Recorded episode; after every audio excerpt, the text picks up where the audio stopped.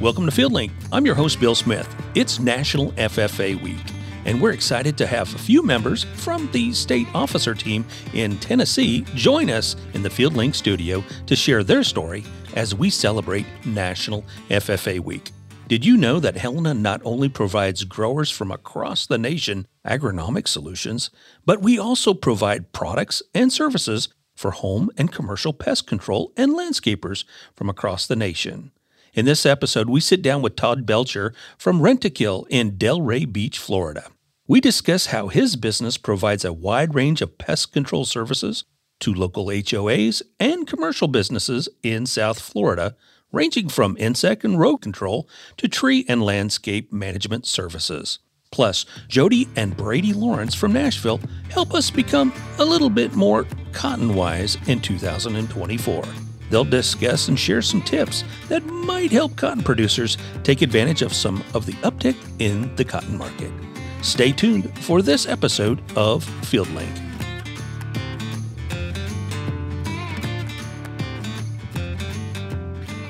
Welcome back to FieldLink. I'm your host, Bill Smith. I want to welcome the Tennessee State Officer team here. We've got a handful of them here joining us today here in the podcast studio here in Memphis, Tennessee. With us is the State FFA President for the state of Tennessee, Ella Hasty. Ella, welcome to FieldLink. Hi, I'm so excited to be here. All right, and we also have Abigail Hamm. She is the West Tennessee State Vice President. Hey, I'm honored to be home. All right, you're back in West Tennessee today. And Gracie Flemons. Gracie's our state secretary. Gracie, welcome to FieldLink. Hi, thank you so much for having us. All right, and finally we have Maddie Rodell. Maddie is the state reporter. Welcome, Maddie. Hi, I'm honored to be here. All right. Well, ladies, it's great to have you here in the FieldLink podcast. This week is National FFA Week. You guys are on a goodwill tour across the state of Tennessee. I know your compadres, the other half of the team, are in East Tennessee this week visiting different businesses and industries. Tell us a little bit about the goodwill tours and what they're really all about. Yes, Goodwill Tour has been around as a Tennessee tradition for a very long time now, where the state officers get to go across the state and just tour with a lot of, whether it's the chapters or a lot of businesses that support Tennessee FFA in honor of FFA Week. So whether it's down here in Memphis or up in the mountains for the other half of our team, we're learning so much about agriculture and just so thankful to have so many people celebrate FFA Week with us and keep these traditions going. Well, National FFA Week, it's a great celebration across the country. Your fellow state officers from across the nation in Puerto Rico and the Virgin Islands are all celebrating National FFA Week here. Abigail, tell us a little bit about some of the activities taking place in Tennessee this week as it relates to National FFA Week. So as Ella mentioned, we are very busy this week. You know, 8 of us girls, 8 of our teammates, we are all around the state. And so like for our West Tennessee crew, we were able to visit the First Farmers Co-op in Lexington, Tennessee. We were able to meet with the grassroots of agriculture and meet with co-op members. We traveled over to Crockett County FFA to meet with high schoolers, to meet with their officer team, and aided a local eatery. So it's good to have that local feel on Goodwill Tour, meeting industry people. And we also got to tour their facilities. It's amazing to see at the smaller level what these chapters are able to accomplish. And then for our East Tennessee team, they're making a lot more collegiate visits. I know that they were attending University of Tennessee Knoxville breakfast this morning, and then they'll head over to the Weigels headquarters, things like that, meeting with FFA members as well. And as for the rest of the week, we have legislative visit coming up, so we're very excited for our legislative breakfast to meet with people all around our state. Oh, that's awesome. A lot of good tours, meeting a lot of people and engaging with the community. That's really great. Gracie, tell us a little bit about home. Where's home for you, and how did you get involved in FFA? I'm so happy you asked that. I actually grew up in Mount Juliet, Tennessee. I kind of claim all of Wilson County, kind of all over. But I grew up with no agriculture experience, actually. Didn't have any family members in it, and the only other person in my family that wore the blue jacket was my brother. So I got in kind of the same situation that he did. I got into my first ever ag science class, and it took just that one thing for me to get hooked. And I did everything my advisors would let me do, competing in so many different contests, creating SAEs, spreading agriculture education across Wilson County, and even starting a show team at Mount Juliet High School and starting to show Dorset Advantage sheep. So that's kind of where I got my start, and I went to my first ever national convention when I was only a freshman, and I was like, I want you to make me a state officer to my advisor. And ever since then, I was working towards this goal, and that's kind of how I have worked for it to get this position. Awesome. Great story there. And Maddie, tell us a little bit, you know, as a state reporter, you get to report on a lot of things in Tennessee FFA. I was a state reporter in Nebraska many, many years ago. So tell us a little bit about the growth of FFA in Tennessee and really across the country. Well, I'm glad we were both able to share that title. I know it's something that's really special to me, but as a reporter, one thing I love to do is just highlight members and chapters from across the state. Seeing that it is National FFA Week, a lot of chapters have been posting things like SAE Sunday, where they can share their supervised agriculture experiences, or Teacher Tuesday, where they're sharing about their advisors and ag teachers from all across the state. And especially a lot of the growth that we see these days, Tennessee is ranked 7th in the nation right now as far as membership, and we're just continuing to grow. We have over 32,000 FFA members across the state, so I'm really just excited to see where this organization heads in the future. Wow, it's interesting. You know, the numbers continue to climb nationally for the FFA, and that's a great experience for a lot of youth. And clearly, as an industry, we continue to need to, you know, I guess, reload with young energy, and you all four are great examples of that. Today, you all got to come to Memphis and spend a little time at the Helena Products Group, and hopefully, unlike some other tours, you got some hands-on experience here today. Ella, tell us a little bit about some of the things you learned in the Helena Products Laboratory. Yes, yeah, so going into the laboratory was super exciting because we got to put on, you know, our goggles and gloves and everything and actually really get involved. So they had really great demonstrations that showed us how the Helena products work compared to just, for example, normal water, what those droplets look like on the leaves, how the leaves actually take in those nutrients and the things that the products are providing. And it was very neat to see that hands-on and actually understand. You know, sometimes some words can get thrown around, but seeing that with our own eyes, getting to actually do hands-on opportunities like these, we really got to understand how important these products are and how they've been around for many years and are continuing to change and innovate over time through different experiments that we got to do in the labs. It really just helped us to understand that. Yeah, and Abigail, you got to actually go through a formulation process where you guys actually made a foliar fertilizer. Tell us a little bit about that experience. So we actually were able to walk into the lab, and they had pretty much everything set up for us. It was an amazing experience. And we were able to take certain micronutrients and add them into a base, which was then mixed up right before our eyes. We watched it turn from clear to blue to bright green, and of course, in the Helena spirit, we love the bright green.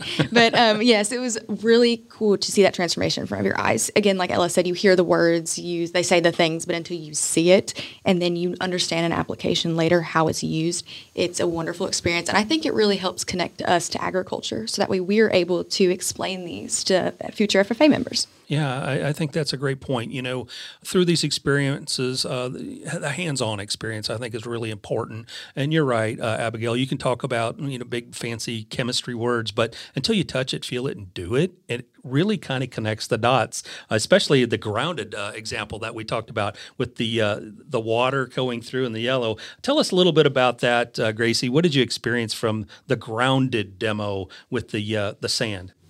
Oh, that was just a really cool demonstration. You know, something that you don't think about whenever you look at a field, like especially whenever things are getting sprayed all the time and people are using different pesticides or whatever it might be, or herbicides, and being able to see that firsthand with how the water came down as if there was a big flood or a big rainfall, kind of just like on a smaller scale, really puts it into perspective on how important each of these products are for our agriculturists in our state and across our nation. Yeah, I think that's a great point, Gracie, for sure. A great demonstration of how technology can impact agriculture and our environment, you know, to help protect our environment in the future as far as that goes.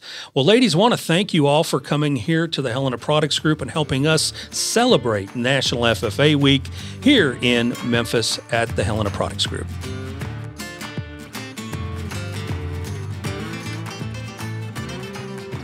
Welcome back to FieldLink. I'm your host, Bill Smith, and today we have Todd Batchelder. Todd is with Rentokil, which is based in Delray Beach, but you guys have had quite a journey there, haven't you, Todd? You're going through lots of, it was a homegrown business, and now you've been acquired through several journeys.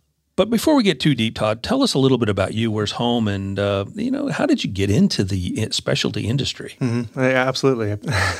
So where do I start? Wow. I'm from South Florida as well, okay. Near the Delray Beach area, so I know the area very well. I sold copiers for 16 years, 17 years or so, and that industry just completely changed and just stumbled upon this industry. Really? I wish I found it, as, entering into the work field, but, it took a little while to get here, but I'm here. And I just couldn't consume enough of it. It is so intriguing. There's so many different variables to it. Yeah. And there's so much to know. Sure. And there's a lot of reward to this type of business as well, to see, you can see the work that you're putting into it. And at the end of the day, we make things look nice. Right. Right. Well, and I think that's important for our listeners to know. Let's talk a little bit about what you do, what your company does in Delray Beach. What kind of sectors do you work with? Homeowners? Do you work with commercial businesses? What kind of services do you provide? So we're full scope of pest control, termites, home pests, commercial pests, all of it. Sure. But we also have the landscape aspect, okay. Where we'll do fertilize, weed, insect, disease control. Again, homes, businesses. We have found a niche with the HOA market. Okay. We deal with a lot of management companies that have these large properties where there's 1,000+ homes in there, and we're in charge of all the plant material. They take care of it. And that's very big for a lot of our listeners in Florida. HOAs are huge in a lot of cases, and where you can go in, deal with one entity, and they contract with your company to provide services like landscaping and pest control. Right. Yeah, so we'll come out there. We'll make sure that you don't have any of your lawn-destroying insects. Nutrition, and again, of course, working with Helena, coming up with different solutions for various things that are happening on the property, whether it's preventative, reactive, there's all aspects to it. A wide range of different services that you certainly provide. Let's talk a little bit. What are some of the major pests that you deal with on a day-to-day basis in those HOA situations? Well, it's South Florida, so there's quite a bit of bugs we deal with, and it's year-round. There's not really much of a break. So we will, a lot of chinch bugs, sodweb worms, army worms, those types of things, grubs. One of the most challenging lately has been whitefly. Okay. We do a lot of ficus, a lot of palm trees, and we had a period of time where spiraling whitefly came through. Okay. Did a lot of damage, and then we were able to kind of eradicate it. You really don't see it a whole lot anymore. But there is, I guess, a new biotype of whitefly that's been challenging, to say the least. And as a pest, what does the whitefly actually do? Does it destroy the plant, or is it just a pest to the human? Well, so no, it actually destroys the plant. It's a sucking, piercing insect. Will make the tree actually defoliate. Okay. Very unsightly when you have a 15-foot hedge blocking your neighbor, and you've got a big, giant, gaping hole that's going into your living room. Oh, wow. Yeah. So all of a sudden, the plant material's gone, and they can look right into your living room in that case. There you are. Yeah. And that's, again, very important to people that are in HOA situations. A lot of times those homes are a little closer together and well manicured, of course, but pest control is really critically important. Yeah, yes, sir, absolutely. Again, South Florida, we're loaded with them. Yeah. So yeah, very important. And again, it's protecting your property as well as health. Right. There's a lot going on there. Speaking a little bit about South Florida, you can't pick up the media. You've got a lot of people moving to Florida right now, and I'm assuming the HOAs are becoming more and more available. Oh yeah. Oh yes. Yes. Which is an opportunity for your firm. Most definitely. And they're still building. I mean, there's a lot of land still around, and they're still plowing it down and building it up. Yeah. Obviously very attractive, from the financial side of things, because you've got a lot of tax advantages. And a lot of us up here in the north like to escape to that 75-degree temperature that you're probably experiencing today. Yes, and we thank you for your money. They keep coming down, that's for sure. So, Todd, tell us a little bit about your team. You've got, I'm assuming, the pest group and then the landscape group, but tell us how you're organized. Yeah, so it's a pretty well-oiled machine. There's a lot of work to do, though. So when you have a neighborhood that is 7 million square feet of plant material, you need the people. You need the right people, and you need to be able to properly apply products, of course, following label guidelines and laws, regulations, and just being good stewards of the environment. So, yeah, we have over 47 employees. Okay.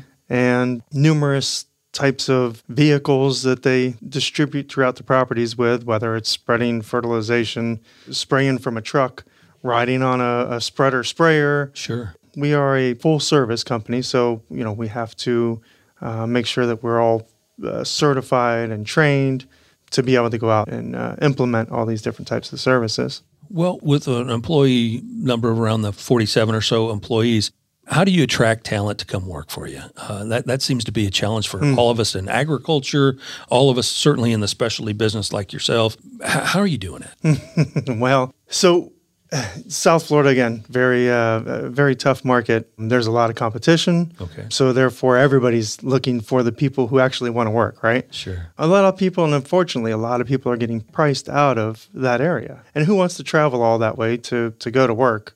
So yeah, the pool keeps shrinking and shrinking. Really, our best way of finding people is through our own people, okay. Asking them, you know, friends, family, neighbors, and we've actually had some decent success with that, and have been pulling more and more people in. So, for sure, but yeah. We can always use more good people. Well, yeah, that personal connection certainly—it's kind of that first wave of verifying if this person's going to fit your culture for sure. Oh, absolutely! You gotta.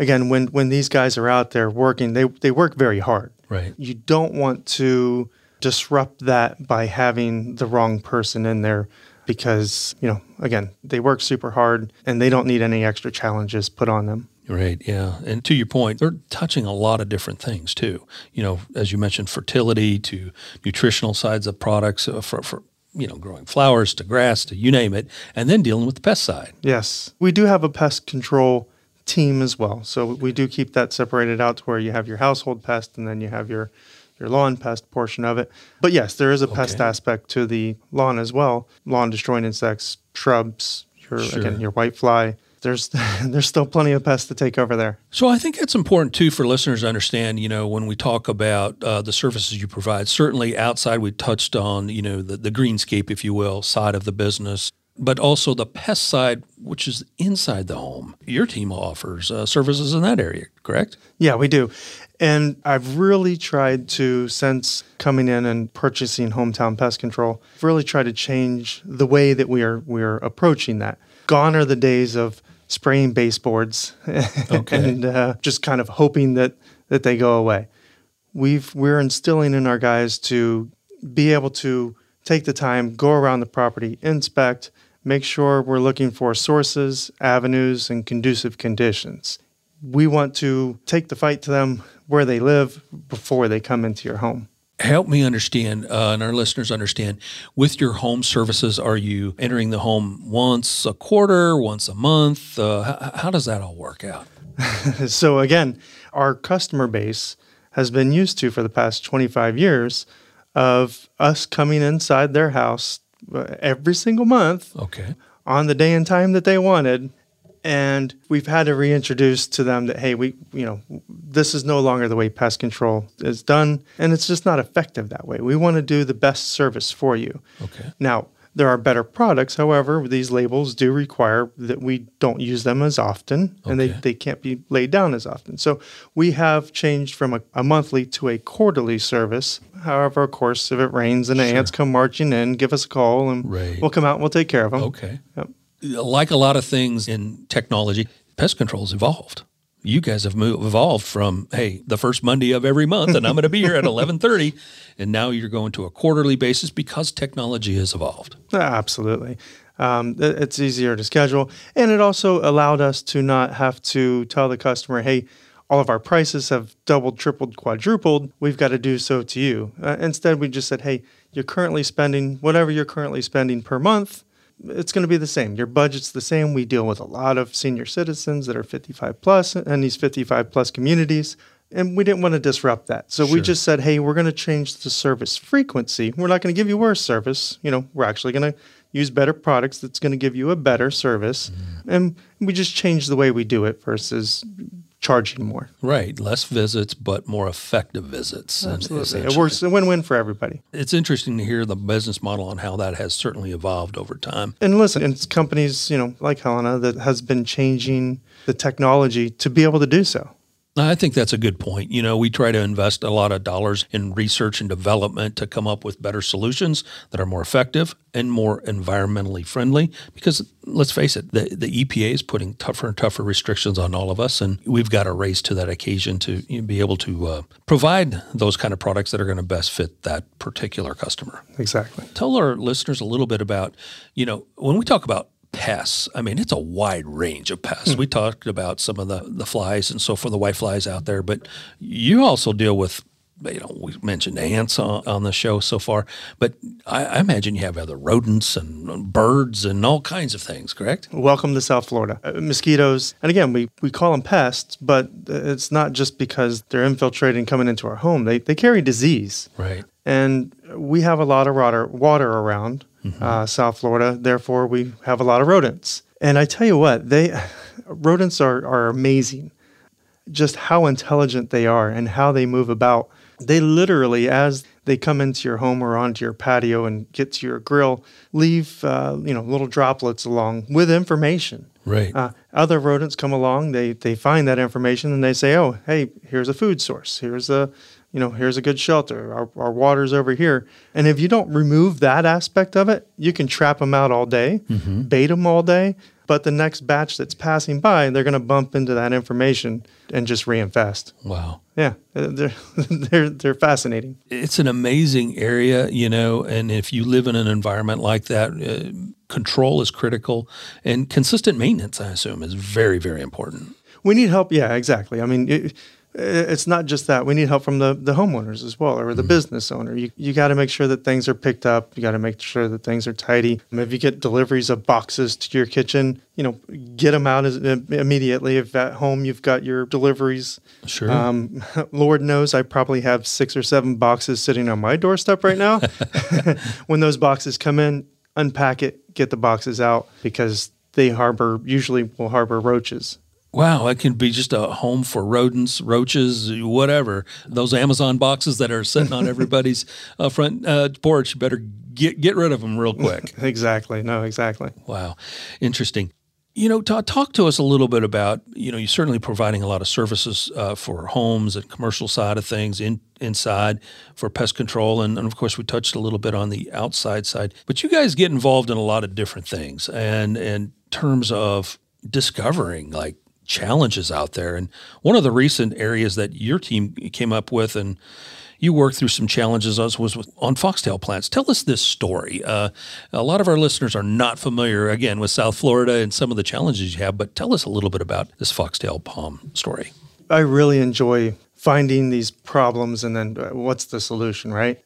And I really strive to push through until we find it. So I'm going to use all resources and avenues to do so. We have a large community. There was, nearly 500 foxtail palm trees. Okay. That are on the property that they had planted. Hurricane knocked down some big, beautiful trees that they had in the swells, and they needed to replant something. They decided to go with palm trees. So tell us a little bit about, for some of our listeners that we're familiar with palm trees, but what is a foxtail palm tree? How high does it get? And they can grow pretty tall. Okay. Again, depending on how much fertility, water, the condition that they're in. Sure. They'll grow 20, 25, So the big one. These are the big palm trees that we see on Gilligan's Island and that sort of thing. Right. Okay. So this particular species was actually discovered not very long ago, when you think about it, compared to a lot of other palm trees. I think it was in Australia or something, somewhere in the outback that somebody just stumbled upon and brought them over. They call them foxtails, though, because literally the fronds themselves are bushy and look like a fox's tail. Okay. All right. Interesting. Huh. Wow. A lot of different. Okay. Started to interrupt. So anyway, So we went to this HOA. They called us with this problem. We've been maintaining it for some time, giving it fertilizer, and then we treat the rest of the property as well. And they asked us, hey, why are these palm trees dying? Why are the branches snapping? Other branches are prematurely turning brown. Some of the new shoots that are coming up are just coming straight up and then snapping over, falling off. Are you actually doing your job? And for a minute, you kind of take a deep breath, hoping that, oh my goodness, I hope we fertilize these properly. Did my guys miss this tree or not? Yeah, exactly. But that's not the case. So exactly. So, and again, help with Helena, my rep Steve Reynolds from Helena came out with me. We took a bunch of samples of soil, and then the different plant materials. So we took some of the roots as well as pieces of the fronds from the top of the tree. Of course, we got to get ladders out, make sure we get the ones from the the newer shoots that are coming out. So just analyze what is going on. Do we have that nutrition in the ground, and is the plant taking it up? So we get everything back from the labs, and Steve gives me a call and says, "Hey, something very strange is going on there. The soil has all the nutrition it possibly needs, but the plant is highly toxic with aluminum." Yeah, that's what I said. Aluminum. So we, dug some more and more, trying to figure out, is it the water source? Right. They have lakes there. A lot of properties will pump from the lakes, but they're not pumping from the lakes. They're using the same city reclaimed water that numerous other properties are using. So, we had to take that off the list. Check that box. And yeah, through the AgriIntelligence or RX360 system, we've got some of these tools like Steve was using, the High Ground and Extractor and some of these programs. Yeah, exactly. So again, going through all of that, figuring all of that out, we then we decided to get the University of Florida involved. Great group of scientists, and they love what they do. So they love to get involved. It's not like, hey, you've got to pay them all this money to have somebody come out and help us out. No, they're ready to jump on it and figure out what's going on, and they want to know themselves. Right. So they come out, and again, we took samples together, and we got they looked at our old reports, then we got some new reports. We went through them again, and they said this isn't possible. Well, we said, well, here it is. It's right in front of us. Yeah. This has only been documented in, I guess, places in South America. So we kind of went back and forth with it. They then brought in another specialist as well. We actually wound up taking one of the palms out to analyze the roots and get down to the bottom soil and see what's in there. Ultimately, the university they want to analyze more. They want to figure this out. They want to document this. They want to research this. They want to put all this stuff into it. My customer, the HOA, wants their palm trees looking nice. Yeah, let's fix it now. Exactly. So I would have loved to have gone further in that process to really document this. What exactly is this? How is this? But we came up with a cocktail from Helena that actually was able to take that toxic aluminum out of the tree, or at least bring it to reasonable levels. Sure. And then added some other products that would allow the receptors, the roots to actually take up and encourage the plant to take up the nutrition. And quite frankly, after the first treatment, I would say 90% of them turned around. Wow. Yeah. And then we did one other treatment to probably 30-something trees and or plants, and then another, I think, 5-10 more after that for a third treatment. But other than that, I mean, it was settled. Now I'm going to have to dig into this a little bit further. Sure. Because I literally, just before I came here, I got reports back of another customer who's in a whole different zone. Okay. That is a residence, just a single resident that has the same thing in their foxtails. Wow. Yeah. So it might be a bigger issue out there, potentially. Yeah. More to discover. But the good news is you were able to work with your Helena team and come up with a solution that saved, sounds like, several hundred trees potentially. And hundreds of thousands of dollars. I mean, by the time you take all of those out, replace those plants, and, What's the value of one of those trees on average? You're usually about, just to go purchase the plant itself, you're probably $100 a foot. Okay. Of trunk, and you're on average they're probably 8 to 10 feet. Sure. $1,000 a plant. But then you've got to get somebody to remove the old ones. Remove the old one, put the new one in, and make sure it's new one. Yeah. Yep. So you're wrapping up several thousand probably before it's all said and done. And then you're going to want to remediate the soil anyway. Right. figure out whatever's going on in there. So yeah, you're into a lot of money. Yeah, so looking pretty takes some cash, and and if you have this toxicity like you discovered with aluminum, I mean, wow, what a solution you came up with, and be able to provide that homeowner an agronomic solution that makes sense and is safe. Exactly. Yeah, no, that, and the customer ultimately was then satisfied and realized, hey, you know what? Yeah, you guys have been doing a good job all this time.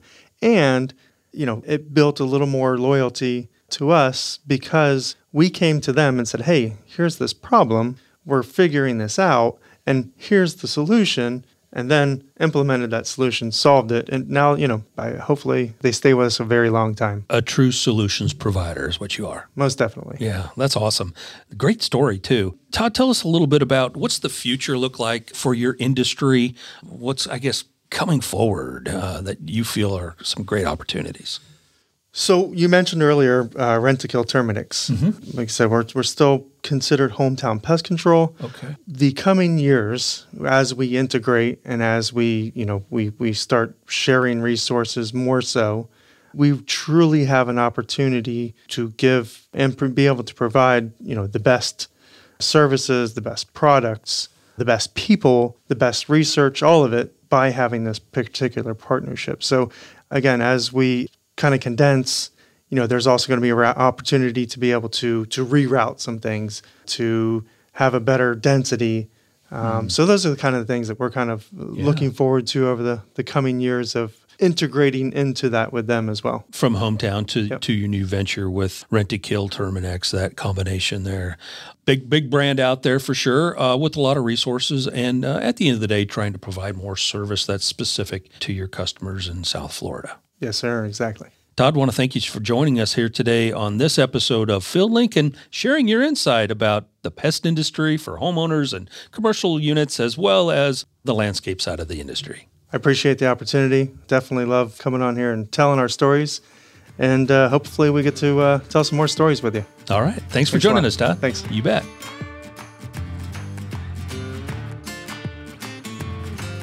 And welcome back to FieldLink. I'm your host, Bill Smith, and joining us today in the studio is Jody and Brady Lawrence. Guys, welcome to Memphis, and welcome to Helena. Thank you, Bill. It's good to be back in the studio. It's always a fun place to do an update from. Yeah, looking forward to today's update. We're bringing Brady in, who's going to be our cotton-wise expert here today. We're going to talk a lot about cotton and some opportunities there in the marketplace around cotton for a lot of growers that have that capability. But before we deep dive there, Jody, let's talk a little bit about kind of what's going on across a wider perspective. You know, we're kind of in a weird time right now as far as really what traders are looking at, as well as what's happening in Washington, too. Yeah, there's so much stuff, because when you take out the South American weather issue that we had in October, November, and they're for both Brazil and Argentina in really pretty good shape, considering they started off a little rough, that when you take that opportunity out of the market to trade,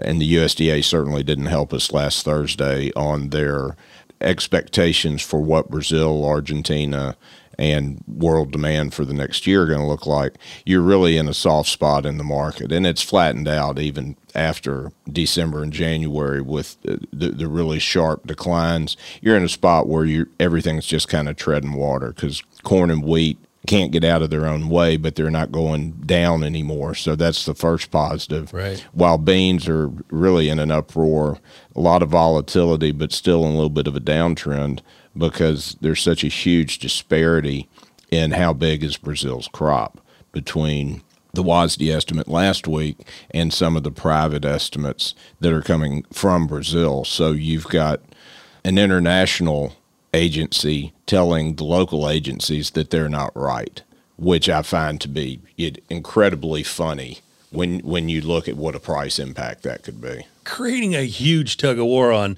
who's right. It's kind of a battle back and forth, and, you know, we're sitting here in the marketplace going, who do we trust? Exactly, and it's such a difficult position. And right now, because the market is just kind of forced to trade the WASDE number, we are definitely trading the larger number, the 156 million metric ton crop. But you have just the other day what is the equivalent of the Brazilian Soybean Growers Association, mm-hmm. come out, tell all of their members to hold on to their beans because they think the crop is below 140 million metric tons. And that 15 million metric tons, a million metric ton of beans is 36.7 million bushels. So right. 15 times 36, just rounded up to 40, you're talking, 575 to 600 million bushels of beans, which is almost double what the U.S. carryout was last year. Wow. A lot of concerns around soybeans and really what that overall supply is, also impacting corn too. Really kind of the only, excitement around corn right now is around the biofuels area. We still consider a little bit of chatter happening in that area as well. Yeah, that's an ethanol demand certainly stayed up this year as gas prices got lower. The corn prices started to fall. All the ethanol plants had nice margins, and their production stayed up.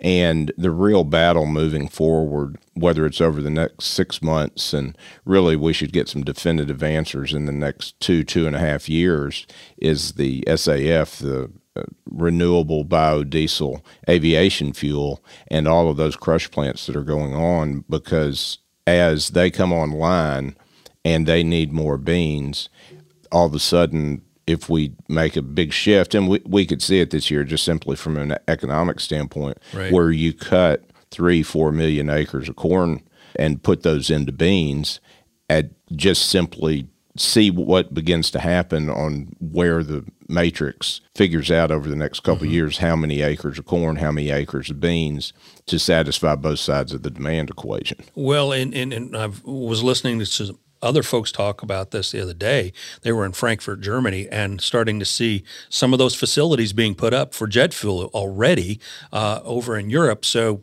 it only takes one state like the state of California to say, hey, we want that kind of jet fuel now. Could really impact growers really in 2024. Absolutely, because you've got 8 or 9 that are currently open. You've got approval, and it's funny you mentioned California, because a couple of weeks ago, their big plant got their final approval mm-hmm. to start getting some beans delivered, and so that'll move on. And just that plant's going to use 110,000 bushels of beans a day. Right. And you figure they'll crush and produce for 300 days a year. You multiply that out over 30 facilities that are expected to be online by a harvest of 25 or early 26. You're talking about a huge amount, 500-600 million extra bushels of beans that we could need on the conservative side, which you do the math, it's pretty easy. At 50 bushels an acre, 500 right. million is 10 million acres of beans. That's right, 10 million overnight. What there's really a kind of a stroke of a pen, and what's fueling that excitement is, well, kind of what's happening in Washington and around energy and the Farm Bill, and we're still kind of kicking that can down the road too. Yeah, I think in a big election year like this that everybody takes the path of least resistance, especially politicians, that we're going to just see the current Farm Bill more than likely see minimal, if any, changes renewed and push it into, next year. I guess that would not expire until, 25 at that point. And I don't think there's really anything wrong with the Farm Bill. I've not heard any widespread mm-hmm. complaints that, oh gosh, we got to go in and change this, or why are those right. people letting this continue? So I hadn't found anybody that's disappointed that it's going to be status quo. Yeah, I think from what I'm hearing in Washington right now, it feels like a lot of legislators don't want to make the commitment. They're busy. They don't even know if they'll find time to get it done here in the next 30 days or so. So finding the time is going to be the big key in order to debate it. So I think you're right. It's going to kick down another year from now, and we'll come back here. The one thing that is certainly being talked about, though, is certainly, fuel and energy and the whole biofuel area. So that does have clearly some opportunity there. So, Jody, let's go ahead, pull Brady in here too. We got a lot of things. We've already talked corn, beans, kind of. It's just kind of a ho-hum. We're kind of in that weird stage right now. But the one area that's showing a little bit of promise is around cotton. Guys, what's going on in this cotton area? It's getting a little bit of attention right now. Yeah, cotton has batted the last couple months that corn and beans have had. Cotton has actually seen a rally, which has given a lot of farmers better feeling going into planting in the spring that you can actually be profitable, and the banks will actually loan you the money to farm cotton instead of beans with an improved ratio where we were looking at it at 18-1 not too long ago. Now it's back down to 14-1, which is kind of the prime area where you're looking at profitable crop. A good opportunity for growers to that can raise cotton to take maybe advantage of this financial position. So Brady, as we take a look at, these ratios like you mentioned, pretty good opportunity for some growers if the math works, obviously, on their operation and their farm. What's really driving this energy? What's really behind the excitement around cotton right now? Well, there are a couple factors going on, and a lot of it comes from China. China right now, they're going to stop growing cotton in the Xinjiang province, and that will allow them to have to import a lot more of their cotton, which comes from the U.S., other players, but that means that they'll have to import all the cotton just to export their finished goods, where they used to be able to keep it, in the country, get it for cheaper. Now they have to buy cotton, which hasn't been necessarily the problem as the last couple of years. Yeah, they haven't had a big demand, have they? Coming off of COVID, that economy in China has been struggling, starting to make a little bit of a change there. And all of a sudden, we've got a shortage globally in cotton, and the big buyer out there is China, isn't it? China's the big buyer, and you look at the new economic numbers came out today on U.S. inflation, that it was a little bit hotter than everybody expected. And what's really fueling it, you look at the consumption factor of how good the U.S. buyers have been to continue to keep the economy going, like the rates were still low from 2 years ago, because you've got consumer demand and the unemployment market is really tight. So you've got all the demand factors in the U.S. that the cotton market needs to see that exchange of physical cotton for finished goods that are coming back from China. Right. So, guys, let's talk about, consumer demand for the U.S. for cotton and other products like this. What we saw, and you look at the U.S. economy, and the inflation numbers came out a little hotter than expected because the U.S. economy continues to show that the consumers are buying, even though they're trying to slow down the U.S. economy and that consumption. But what we're seeing finally is as the cotton market China needs the physical cotton because the consumption of the finished product in shirts, clothing, everything else in the U.S. and globally, as everybody has gotten used to the higher interest rate environment, is really been a positive for cotton, and that demand looks to continue because it's, you look at the price of cotton today, it's up another over a penny a pound, and it's now, it's an 18-month high. Right. So that's good to see for everybody. And cotton over 90, this goes back to a little bit of what we were talking about on beans. Cotton is going to take some acres from beans. Yep, it has a great opportunity to do that. Like Brady mentioned, the banker might drive a little bit of that discussion because there is a great opportunity there. And as we talk about the economy, I think it's good for listeners to think about, we're coming off the COVID year, and although it feels like it's just yesterday, but it's been a couple years. The demand for clothes, the demand for cotton goods are certainly increasing, but spending is still happening out there. Consumers are spending cash or drawing up a big credit card in a lot of cases. Yeah, it really is amazing, and I think that the Federal Reserve and a lot of the people in the Treasury are shocked that they are intentionally trying to throw cold water on the U.S. economy, and they simply can't do it because the unemployment numbers are great and hourly wages continue to go up and productive hours. It's an impressive thing, and the big concern really is for, you look at the age group now, what getting in the workforce is that trying to afford a higher interest rate in a rising environment for the housing market. Because it was one thing that you understood why there was a problem when interest rates were at 3-4%, but now that they're at 8-10%, and there's still a problem, that really I don't know what wall that crashes into, but the housing market is something that I think is going to be a particular problem moving forward. It's definitely going to have a crash or a hit or something, because we're not seeing housing necessarily drop. Building is slowed down, it feels like. But boy, to your point, for the 20-something crowd that can't quite afford that new entry home like you could 30 years ago, 20 years ago, for goodness sakes, rent is still high.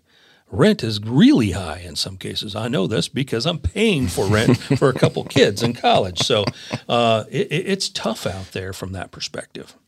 Let's talk a little bit about some opportunities. We've talked about some of the trends around cotton, but as we take a look for growers, some cotton-wise strategies moving forward, what are you guys, yourselves and some of your colleagues, what are some tactics, I guess, growers could take a look at this year?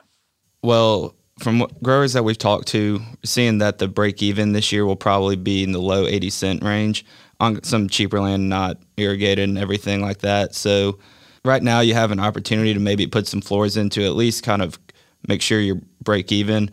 As bullish as some of these things are that we've talked about, it can change overnight. So you always want to provide some protection, and options in the cotton market are very popular. So some put strategies out there definitely would be worth looking at, because like I just said, it can turn overnight and you don't want to be caught on the wrong end of it. Yeah, definitely some good options out there to really sit down with your advisors, financial advisors, your bankers, and really put some strategies together as we take a look at cotton this year for some of those acres that maybe haven't been in production the last few years. Guys, what are some other things that growers could consider, I guess, moving forward here in the next couple of months as we take a look at this cotton crop? Really, that's about it. What we're encouraging everybody is, as they get their financing, because the bank certainly is more motivated now to help them put in some acres, sure, is to get those put floors underneath that and lock in where their profitability is, because you look at what happened this year. Just the U.S. corn crop's perfect example. Mm-hmm. In late June, we're at 625, and everybody could have made a bunch of money, but that's right when everybody was concerned about their crop. And now that we sit here $2 below that, right, after a big crop, you have to remember, just like Brady said, you don't know what the event or the day is going to be, but you know that shoe is out there to fall. And when you do have profitability, especially as these margins are getting tighter and tighter, as land gets more expensive, rent gets higher, that you've got to take advantage of it while you can. Because if you're just riding this thing with no strategy and completely unprotected, it's either going to be a home run or you're going to take strike three, because there's really not much room in between. I think that's a great point, because now's a good time as we're creating this podcast here in mid-February. Now's a great time to be sitting down with your banker, your Helena representative, and really penciling this thing out. Is it going to make money for you? Where's your break even at? And really put some security in place. Exactly. Well, guys, I want to thank you all for joining us today here on this episode of FieldLink and helping us become a little bit more cotton-wise as it relates to marketing cotton in 2024. Thank you, Bill. We always appreciate the opportunity. Thanks for having us. Thanks for joining us for this episode of FieldLink. To learn how you can further support the youth in agriculture, visit FFA.org and check out the National FFA Foundation section on their website, or contact your local FFA chapter to learn how you can become more involved in helping cultivate the future of agriculture.